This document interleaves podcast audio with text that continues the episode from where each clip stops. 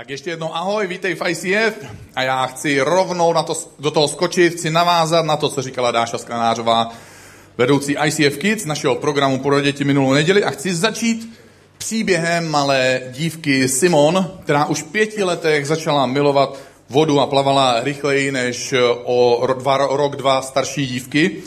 A se začátkem školy začala chodit do sportovní třídy, aby se mohla intenzivněji věnovat tréninkům, naučila se každé ráno vstávat v pět, já se to do dneška nenaučil, aby byla včas prázdné plavecké hale, jako první skákala do chladné vody, uplavala svých pár ranních kilometrů, než eh, dorazila do školy a začala vyhrávat postupem času studentské soutěže. Na střední škole už jezdila na mezinárodní mistrovství, kde často skončila na stupních vítězů a tak reprezentovala svoji zemi.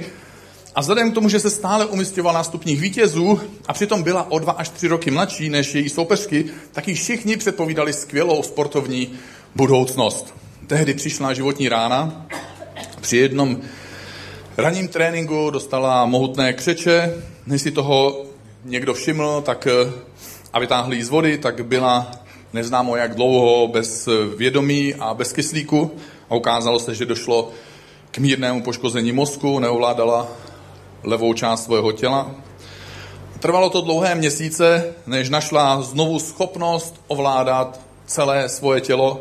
Během té doby jí ochabily svaly v celé polovině těla, milovala plavání a voda se tím pádem stala jejím místem i pro rehabilitaci. Nakonec, po dvou letech od úrazu, stála znovu na startovním stupínku na plavecké soutěži a ten den vydala podle svých slov do závodu celou svoji duši. A skončila na čtvrtém místě.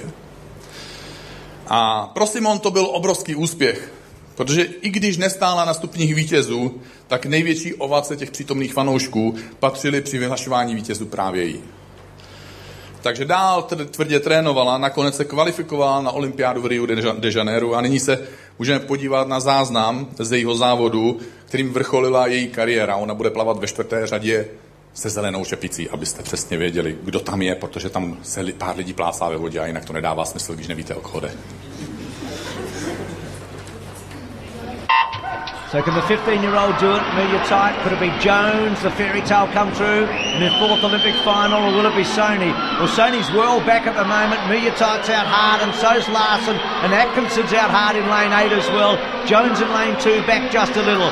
Media tight got the good start. The young 15-year-old Media tight almost needs to put blinkers up in her lane and just swim her own race. Efimova is very fast at the 50 as well. The question is, how far behind is Rebecca Sony? Well, not that far, I don't think. I think she's closed the gap a bit. Tight leads, but she hasn't got a massive margin over Larson, Efimova, and Sony's in fourth place, and I think she's close enough to strike. It was only 0.7 of a second. Breja Larson is in a good position as well, but Sony, given that she's the 200 Olympic champion from Beijing, will start to move. Tight holds a good lead though. She's still a half a body length in front of Sony. Efimova and Larson. Now Sony challenging tight, 15 years of age. Is she the youngest ever to win it? Sony was second four years ago, closing with every stroke. It'll be a touch on the wall. Which way does it go? It goes to the Lithuanian. History has been made here. Wow. A tenhle příběh se nikdy nestal.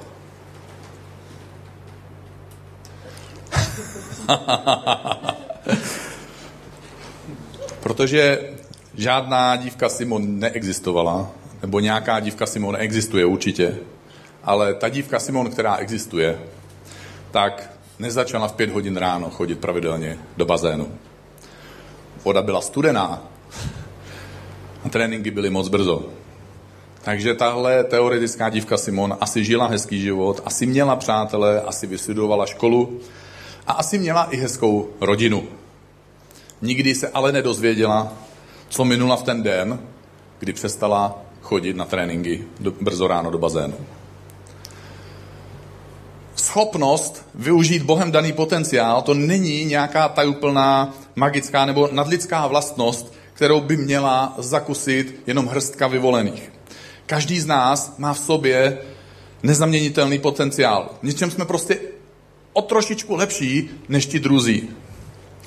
Ne nějak viditelně, ale na něčem nám prostě záleží víc. Jsme ochotní proto obětovat víc a tak trochu víc než jiní lidé. A jsme poslaní Bohem na tenhle svět úplně unikátním způsobem. Leonardo da Vinci řekl, že nepoužívaná ocel rezne, stojatá voda se skazí a v, mrazivém počasí se voda promění v led. A podobným způsobem stuhne naše lidská mysl, když je v nečinnosti. Důvod, proč lidé a často i následovníci Ježíše Krista neobjeví a nenaplní svůj Bohem daný potenciál je ten, že my někdy cítíme, že nás něco irituje, něco nás popouzí k tomu, aby jsme něco v tomhle světě kolem nás změnili. Nejsme v klidu, protože s něčím nemůžeme souhlasit, nebo ještě lépe nedokážeme se s tím smířit a tak zkusíme nějakou tu věc, která nám vadí a na které nám záleží, zkusíme ji opravovat. My uděláme jeden, dva, tři, možná dokonce víc pokusů, ale dřív nebo později, jak se snažíme něco změnit, tak narazíme na problém. A problém je tam proto, že ho do té doby, až do posud, ještě nikdo neodstranil. Ne, že by to bylo nemožné, ale do posud všichni nakonec z různých důvodů od tohohle problému utekli. A jak řekl jeden neznámý autor, nejlepší způsob, jak utéct od problému, je ho vyřešit. Vynálezce Thomas Edison, to jméno vám může něco říkat, On chtěl rozsvítit něco, čemu dneska říkáme žárovka. Ještě to známe, ještě někteří z nás si to pamatujeme, co to je, protože žárovky brzo zase přestanou existovat.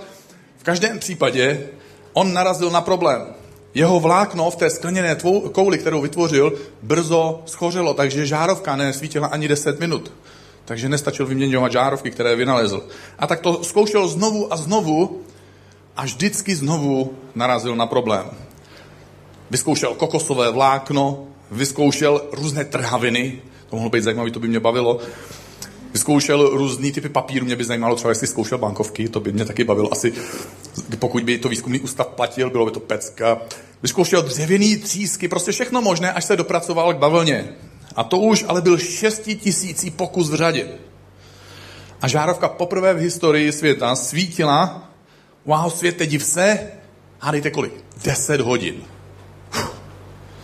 Takže po 6 tisících pokusech 10 hodin. Takže to trvalo další rok, kdy jeho tým pokračoval v pokusech, až se jim podařilo udržet rozsvícenou žárovku 1200 hodin. A Thomas Edison později řekl, důvod, proč lidé často nevidí příležitost, je ten, že se kolem nás ta příležitost prochází převlečená. A je převlečená, vypadá jako těžká práce. Na ten příběh o olympijské plavkyni, který se nikdy nestal, bych chtěl navázat příběhem, který se stal. Příběhem o izraelském králi, který se jmenoval David. Důvod, proč jsem vyprávěl tenhle příběh, který se nikdy nestal, je jednoduchý.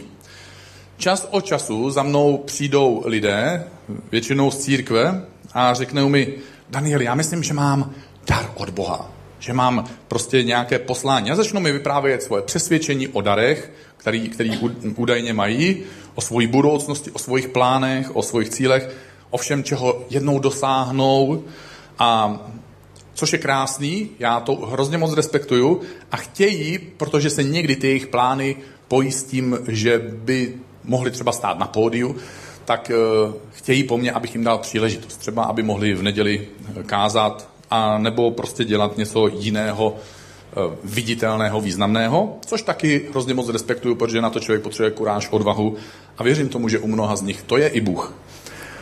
A v takovou chvíli lidem říkám následující myšlenku. Takže ty mě žádáš, abych ti dal příležitost skočit na olympiádě do vody během finále plaveckého závodu. Což je úžasná kuráž, je to perfektní, že takovou kuráž máš, ale musíš mi ukázat, jestli přijdeš v pět ráno do bazénu. Jako obrazně samozřejmě, protože jestli chce někdo kázat a dorazí do bazénu, tak mu to nepomůže, protože já v pět ráno v bazénu určitě nebudu.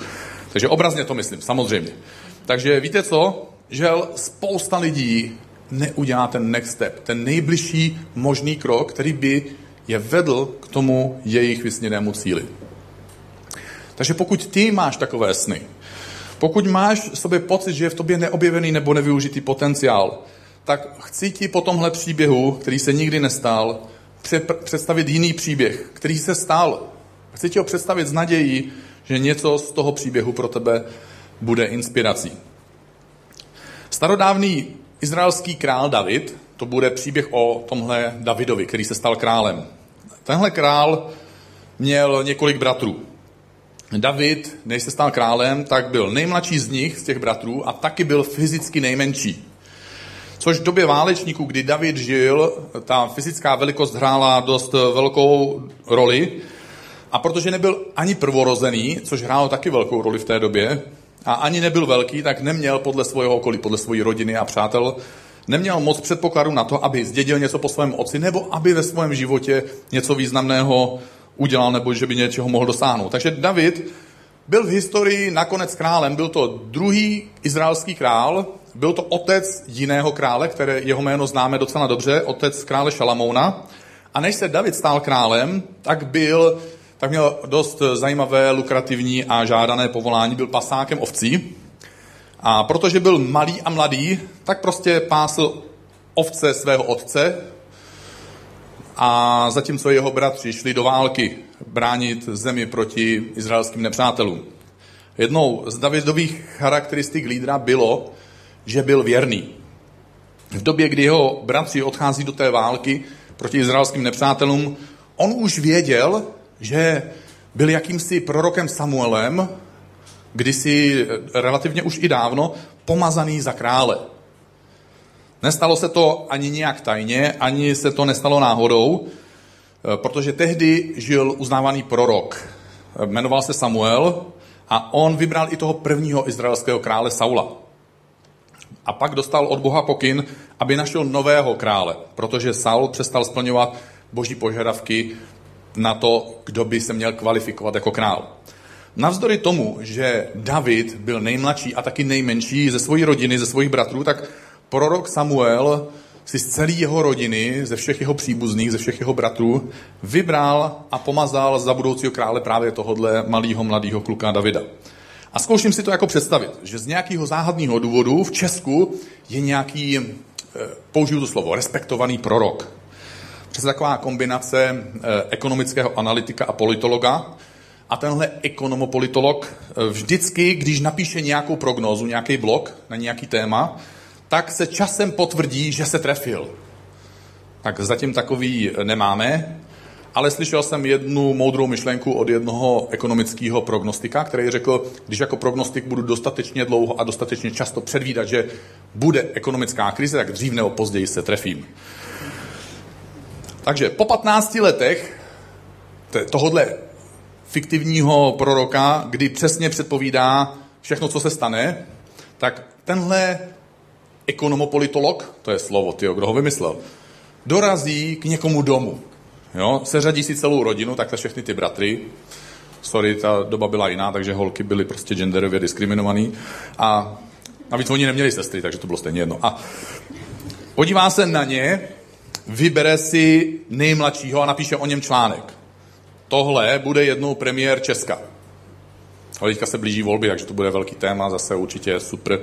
Už jsem za mnou přišel dneska tady jeden kamarád, jenom aby mi předal knížku uh, Andreje Babiše. Tak uh, nebudu to prostě komentovat, je to jedno, uh, protože nejsem ekonomo, politolog a je to úplně jedno.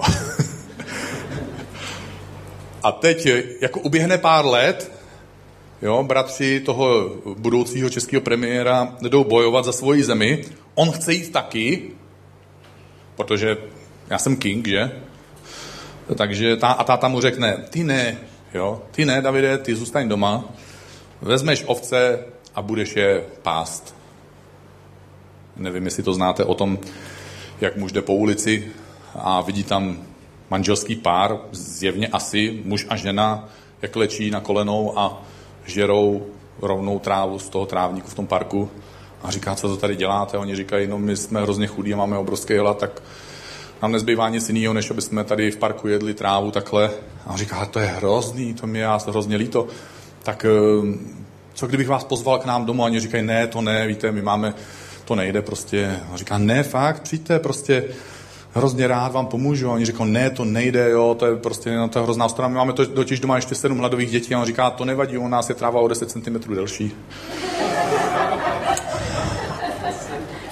Takže David, eh, David teda zůstává doma, pase ty ovce. A táta mu jako, on ví, že bude jako king, táta ho pošle poslat ovce, pást ovce. Takže jako co David, co jako David odpovíte? Ale tati, jako já budu král, jo? Co pak si to nepamatuješ? Jo, Samuel, ekonomopolitolog, jo. Já vím, že to nemůžeš vyslovit, ale prostě nauč se to, to je prostě důležitý pro můj život. Proč já bych měl pást ovce? Proč jako budoucí král nemůžu jít do boje se svými bratry? To přeci nedává smysl, tati. Takže nevíme, jak se David cítil, ani nevíme, co říkal, ale víme, že nazdory vědomí své úžasné budoucnosti poslechl tu svoji současnou autoritu, toho svého tátu. A podle mě není možné být dobrým lídrem, dobrým vedoucím v jakémkoliv oboru, když neposloucháš lidi, kteří vedou tebe. Další zajímavou Davidovou vlastností byla jeho ochota se učit. Oh, tak školní rok končí a tady se začíná poučení. Nevadí, to bude trošku jiný učení. David poslechl svého otce, když měl pást ovce a poslechl taky svého otce, když ho poslal s chlebem a se sírem, aby to donesl svým bratrům na bojiště.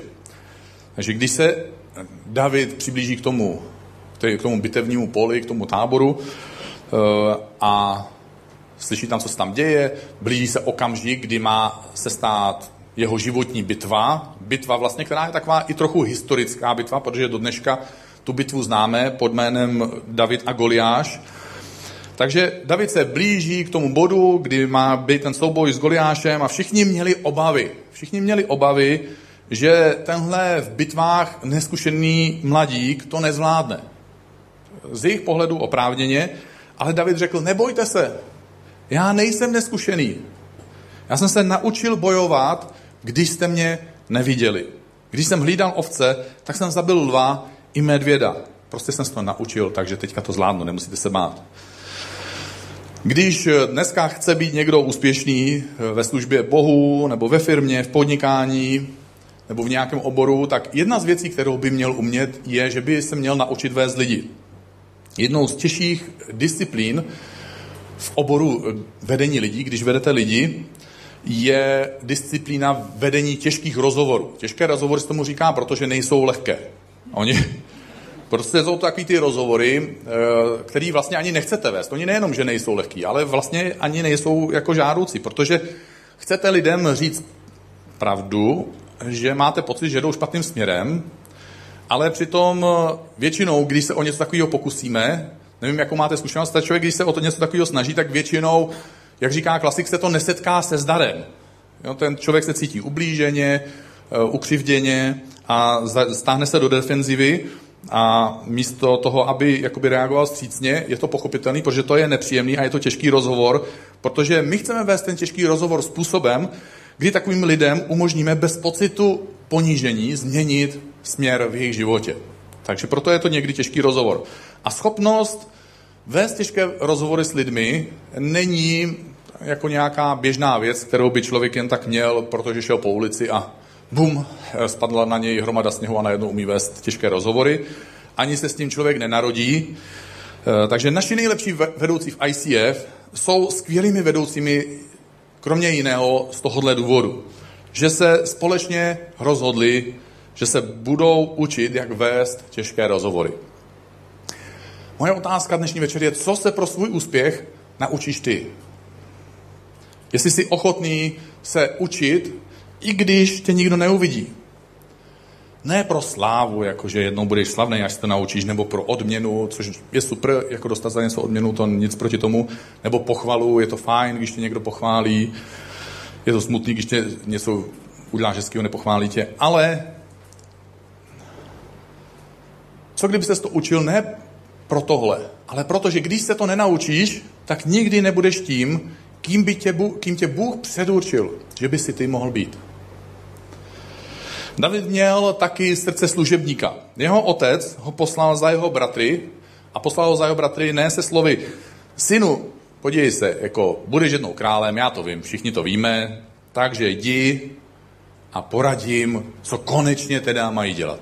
Jo, poraď nám, jo, ne, jeho otec teda, sorry, mu řekl, Davide, tady je chleba a sejra, jdi a dones jim to, aby neměli hlad.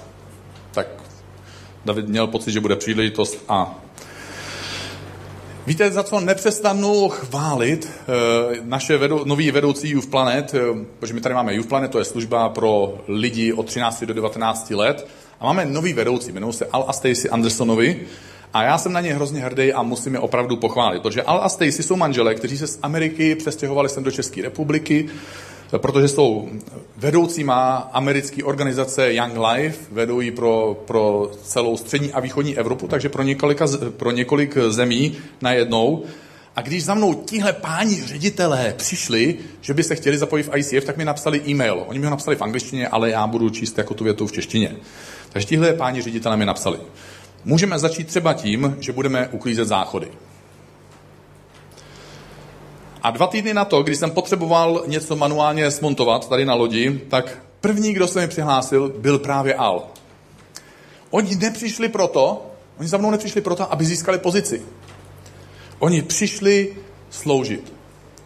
Samozřejmě, že jako vedoucí bych byl hlupák, pokud bych ten jejich boží dar zaparkoval, který funguje tak očividně, kdybych ho zaparkoval v úklidu toalet.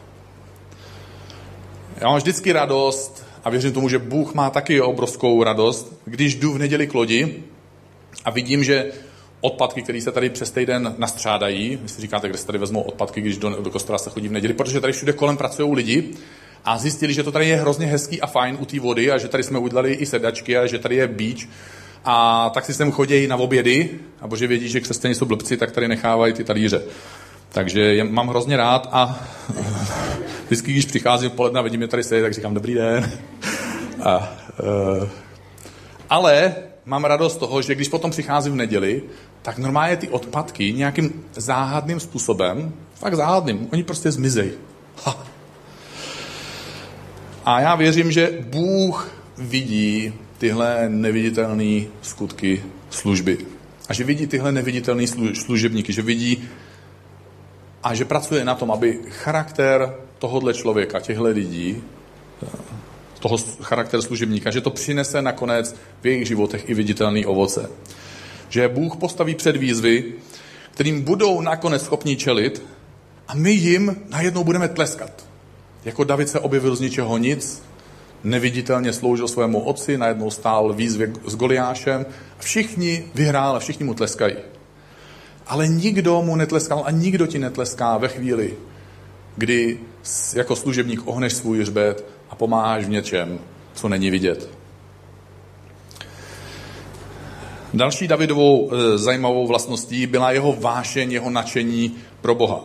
Když David přicházel do toho vojenského tábora tehdy, kde měl hledat svoje bratry, tak uslyšel toho nepřátelského bojovníka Goliáše. Goliáš byl a prej údajně možná až o půlku postavy mojí větší než já, takže docela velký kluk. Eh, vy si říkáte, že já jsem velký, eh, když byste ale viděli moji fotku, fotku s mojima bratrama, tak byste zjistili, že Daniel je docela malý kluk. Eh, takže Goliáš byl prostě velký. A on tam stál na tom bojišti a křičel na ty izraelský vojáky, že všichni následovníci Boha Jehovy, Boha Jahve, jsou zbabělci, protože nikdo z nich se mu nedokáže postavit a porazit ho. Takže když jsou následovníci Boha Jehovy slabí, tak i ten Bůh jejich bude slabý. Když tohle křičel, tak tohle, když David slyšel, tak už ho nic najednou nemohlo zastavit. David byl zvláštní týpek, on byl docela prudkej a prostě občas se mu zatmělo před očima a šel na věc.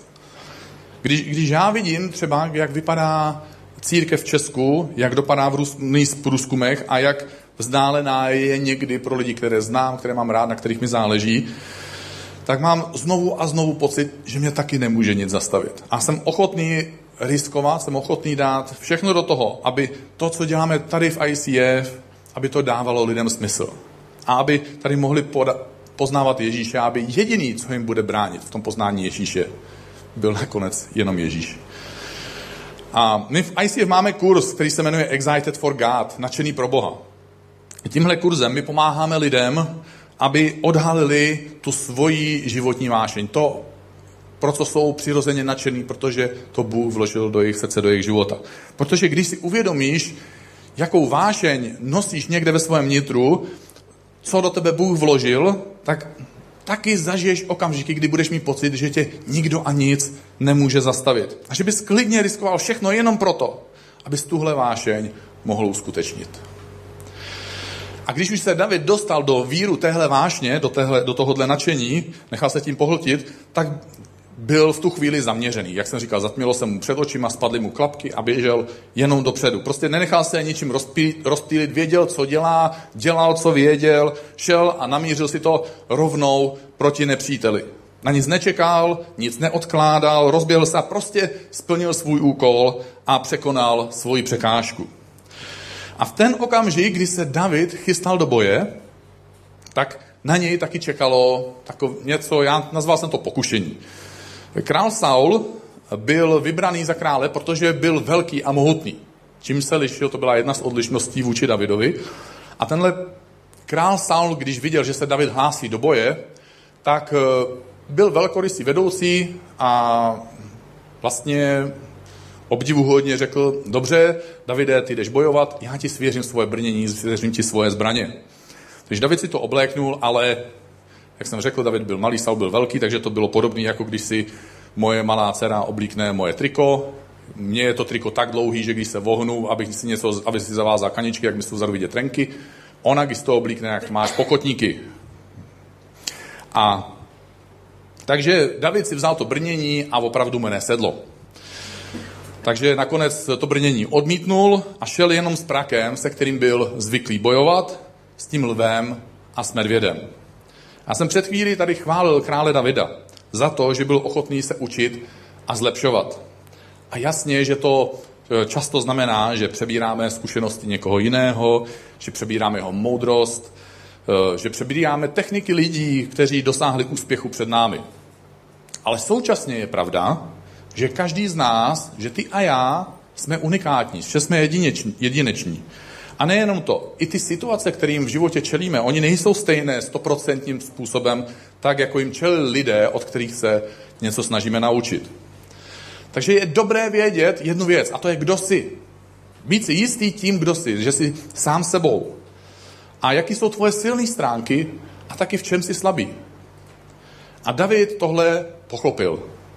A zvítězil ne proto, že by měl nějaký nezdravý respekt k králi Saulovi a tak prostě by upřednostnil přístup e, toho Saula, ale proto, že měl zdravé sebevědomí a věděl, v čem se od toho Saula liší a jaká je jeho silná stránka. A srazil Goliáše svým prakem. Vždycky, ať čelíš jakýmukoliv problému, jakékoliv překážce, tak vždycky existuje na ten problém řešení. Jen to nemusí být řešení, které je běžné. David si nenašel jiné řešení proto, aby bylo originální. On si našel jiné řešení proto, že měl nějaký svůj přístup, který si ověřil, že mu funguje. Takže s prakem věděl, že má vždycky úspěch. Že prostě roztočí prak, šup, kámen letí a vyřešeno. A taky věděl, že všichni, co ten den měli meč, takže neměli proti Goliášovi šanci. Pokud tedy nějaká metoda nefunguje, tak jejím opakováním se úspěch nezajistí. David použil jinou metodu než ostatní a díky tomu zvítězil. My někdy chceme být originální a nechceme použít metody, které fungují na druhou stranu. Pokud ale skutečně chceme uspět, tak musíme odložit něco, co bych nazval píchou, protože my můžeme odložit píchu dvouma způsoby. Můžeme ji odložit tím, že převezmeme něco, co funguje, i když sami nejsme autory a nedostaneme za to potlesk a nikdo nás nepoplácá po zádech. Ale taky můžeme odložit někdy a musíme někdy odložit svoji píchu tím, že se nezalíbíme ostatním. Když odmítneme tu jejich zavedenou metodu, která pro tenhle okamžik, pro tuhle konkrétní situaci nepřináší výsledek. David a Saul jako první dva králové měli předchůdce. Jmenoval se Samson, což byl takzvaný soudce. On řešil spory e, dřív, než přišlo období králů. A Samson stál jednou proti stejným nepřátelům, jako stávali později David a Saul. A byl jednou na poli a bez zbraně a najednou se objevili nepřátelé. On neměl možnost si doběhnout pro svoji obvyklou oblíbenou zbraň, meč a kopí, Ale Bible popisuje, že našel čerstvou oslíče list, popadlý a pobyl s ní tisíc mužů. Víc než 20 let jsem se já jako kazatel trápil. Já jsem se trápil, protože jsem viděl, jak většina kazatelů má takový malinký papírek, nebo maximálně mají jednu A4, tam mají pár poznámek, e, takhle chodí po pódiu, zleva doprava, hrozně spontánně mluví, vypráví příběhy, prokládají to z hlavy, z hlavy prostě padají verše z Bible a za 30-40 minut jsou hotoví, jsou hrozně dynamický, nadšený a vy máte pocit, že wow, skoro máte pocit, že byste chtěli vyskočit ze židle, jak krásně, úžasně oni mluví a motivují vás. A já jsem se snažil tohle hrozně moc napodobit. A, a přitom já jsem člověk, který si už na škole nepamatoval básničky. Takže nevím, jestli vám to něco říká, ale měli jsme předmět, který se jmenoval ruština. A to je takový jazyk. E, a já jsem jednou z ruštiny dokonce málem propadnul, protože já jsem nebyl schopný zopakovat básničku z ruštiny. Já jsem si ji doma naučil, maminka mě z ní vyzkoušela ráno, večer na záchodě v koupelně, přišel jsem do školy, postavil jsem se před třídu, vymazáno. Jo. A pak jsem se stal kazatelem. Takže já jsem často kázal i hodinu, i díl. Řekl jsem spoustu úžasných myšlenek, které mě během té hodiny napadly, které jsem teda vůbec neměl v plánu. A neřekl jsem spoustu věcí, které jsem měl v plánu, takže na konci lidi ani nevěděli, co jsem vlastně tím kázáním chtěl říct. A když se mě zeptali, tak jsem pro ně neměl odpověď. Až jsem uviděl oprav, tři opravdu jako skvělý kazatele, jak svoje kázání na rozdíl od většiny lidí, od většiny těch úžasných kazatelů čtou. A byli to taky úžasní kazatelé. Tak jsem říkal, je, no tak to, to je úžasný. Tak jsem to zkusil taky. Tak na poprvé to nebyla zas taková sláva, protože jsem to jako čet takhle. Za 12 minut jsem to přečet a můj tehdejší pastor Jirka Zdráhal mi řekl, Dane, to bylo hrozný. Mě to samozřejmě pozbudilo v mojí další práci kazatele a dělám to do dneška asi v tom nejsem, naučil jsem se něco, jsem se naučil, asi v tom nejsem prostě úplně stejný jako ostatní kazatelé, že nemluvím z patra, ale, ale čtu ho, ale když kázání skončím, tak vím, že jsem řekl to, co jsem chtěl říct. A e, občas i lidi řeknou, že jim to dávalo smysl. Nakonec e, tohohle kázání, ne nakonec Davidova života, protože David měl spoustu zajímavých vlastností, ale pro dnešek nakonec David měl charakter. Když totiž zabil Goliáše, tak se stal natolik slavným, že král Saul dostal obavy, že by David mohl jednou oprávněné obavy. Protože král Saul slyšel i o tom proroctví. Měl oprávněné obavy, že by David mohl jednou chtít převzít jeho trůn. A tak ho začal pronásledovat se svojí armádou. David nebyl úplně běžný křesťan, takže si pořídil taky armádu a utekl do hor a se svými bojovníky se tam ukrýval a jeden z jeho zvědů jednou zjistil, že se dá snadno vplížit do Saulova tábora a až k místu, kde král spal. A tak tam spolu v noci stáli nad tím spícím Saulem a David mohl tiše a hrozně snadno vyřešit svůj velký životní problém. Jo, stačil, by, stačil by jeden tichý, relativně krátký tah nožem pohrdle jeho nepřítele. A všechno by bylo vyřešené. Všechno by bylo vyřešené. David ale respektoval to, že to byl Bůh, kdo určil Saule za krále a taky respektoval to, že to bude Bůh, kdo tedy toho Saule jednou z téhle pozice odstraní. On si vybíral mezi snadným, rozumným, to dávalo smysl, bylo to rozumný, a i rychlým řešením a mezi božím nebo zbožným řešením. Někdy se zdá, že, že to jde, že jde dojít k tomu božímu cíli rychleji nebo snadněji. Nějakou prostě míň zbožnou nebo dokonce bezbožnou cestou. Ale David, a nám se to někdy stane, neseme si svoje následky, že? A David do téhle pasti v tomhle okamžiku nespadnul. Protože činy, naše činy mají svoje následky. Nejde totiž žít nějakým životním stylem a očekávat, že lidi, co nás následují, naše rodiny, naši přátelé, kolegové v práci, nějaký podřízení v organizaci, ve firmě nebo v církvi, že tihle lidé nás budou následovat s jiným životním stylem, než máme my. Takže nejde očekávat, že já budu mít sex mimo manželství a díky tomu si jednou najdu někoho, kdo bude žít v manželství se mnou a nebude mít sex mimo manželství. Nebo nejde očekávat, že nebudu služebník a budu tím pádem přitahovat lidi, kteří nechtějí nikomu posloužit. Možná znáte přísloví. Vrána k vráně sedá. To přísloví má pokračování, ono je tajný, proto ho lidi neříkají. Vrána k vráně sedá a to hejno potom letí spolu. Takže jaká vrána si ty? To předurčí, jaké vrány si k tobě přisednou. A s jakým hejnem potom teda někam poletíš. A asi to taky znáte, že se říká, že parta někoho zkazila. O mně se to říkalo, že mě zkazila parta na intru, protože do 14 let já jsem byl hodný kluk, co chodil v polobotkách, v tesilkách. Já jsem to jednou řekl v tesilkách, nějaký člověk se mi zeptal, co to jsou tesilky. Jo, tak prostě takový strašný kauty. Ten nikdo nenosí. A k tomu jsem měl tesilovou košili, byl jsem ostříhaný podle rendlíku a poslouchal jsem rádio. Jo, folkový písničky, Helenku Vondráčkovou. Takže takový rebel jsem byl. A pak jsem odjel na Intr a za rok jsem byl metalák s džískou, roztrnýma džínama, dlouhýma vlasama, s cigaretou v puse, s ponožkama v sandálech, každou jinou, s červenýma trenkama, aby ty díry v džínách byly vidět. A lidi říkali, ta parta ho zkazila. Ale každý si vybíráme partu. Každý si vybíráme tu partu, která nás potom ovlivňuje. Něco nás prostě k některým lidem přitahuje a něk- od některých lidí nás to prostě odpozuje. Některý lidi nás nepřitahují. Jak řekla minulý týden Dáša Sklenářová, tvůj život se bude ubírat ve směru tvých nejsilnějších myšlenek.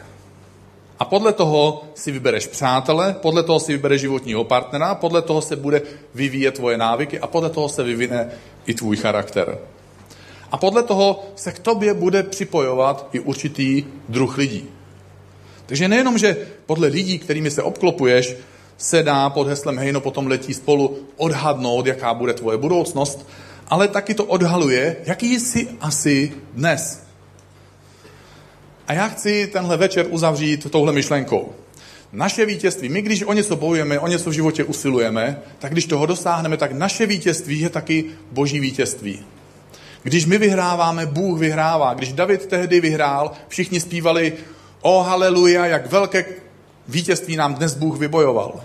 A tak to opravdu je. Každý z nás máme před sebou teďka dva letní měsíce takového trošku jiného režimu, než ten eh, od září do, do, do června, kdy makáme a boucháme to, prostě budou prázdniny, horko, to už známe, to už máme teďka. A máme trošku, trošku jiný režim. Takže já bych ti přál, aby si během těchto dvou letních měsíců, které jsou před náma, kdy třeba odjedeš na dovolenou, dva, tři týdny s náma nebudeš v kontaktu, někteří dokonce šest, někteří méně, někteří víc, prostě se neuvidíme tak často, neuvidíme se tak intenzivně. Já bych ti přál, aby si během těchto dvou měsíců mohl o něčem přemýšlet, aby si Bohu dal prostor, aby mohl udělat v jedné z pěti důležitých životních oblastí, aby si mohl udělat svůj next step, aby si mohl udělat svůj další krok. Protože my v ICF máme něco, kterému říkáme pentagram. Konečně můžu uvést v církvi pentagram. A teď ho vidíte za mnou. Je to boží pentagram, je úplně jiný, než jste si mysleli. Je pět oblastí ve tvém životě, nebo v životě každého z nás, kde můžeme Bohu dovolit, sami sobě dovolit udělat svůj next step, svůj další krok. Jestli je něco ve tvém životě, na čem ti záleží. Něco, co by si rád, aby se stalo příběhem, který se stal. Třeba chceš zlepšit svoje vztahy s rodinou, s životním partnerem, s lidma ve firmě, s tvým sousedy, s kolegy v práci nebo spolužáky ve škole. Nebo chceš něco změnit ve své práci, chceš zažívat v práci větší uspokojení, chceš mít lepší výsledky, chceš být povýšený, nebo by si rád změnil obor úplně. Nebo chceš najít rovnováhu pro svoje zdroje, čímž myslím finance, čímž myslím tvůj čas, čím myslím tvoji energii. Chceš zjistit, proč máš tak málo energie možná, proč cítíš tak málo nadšení v životě, nebo proč ti nezbývá energie na věci, na kterých ti tak moc záleží.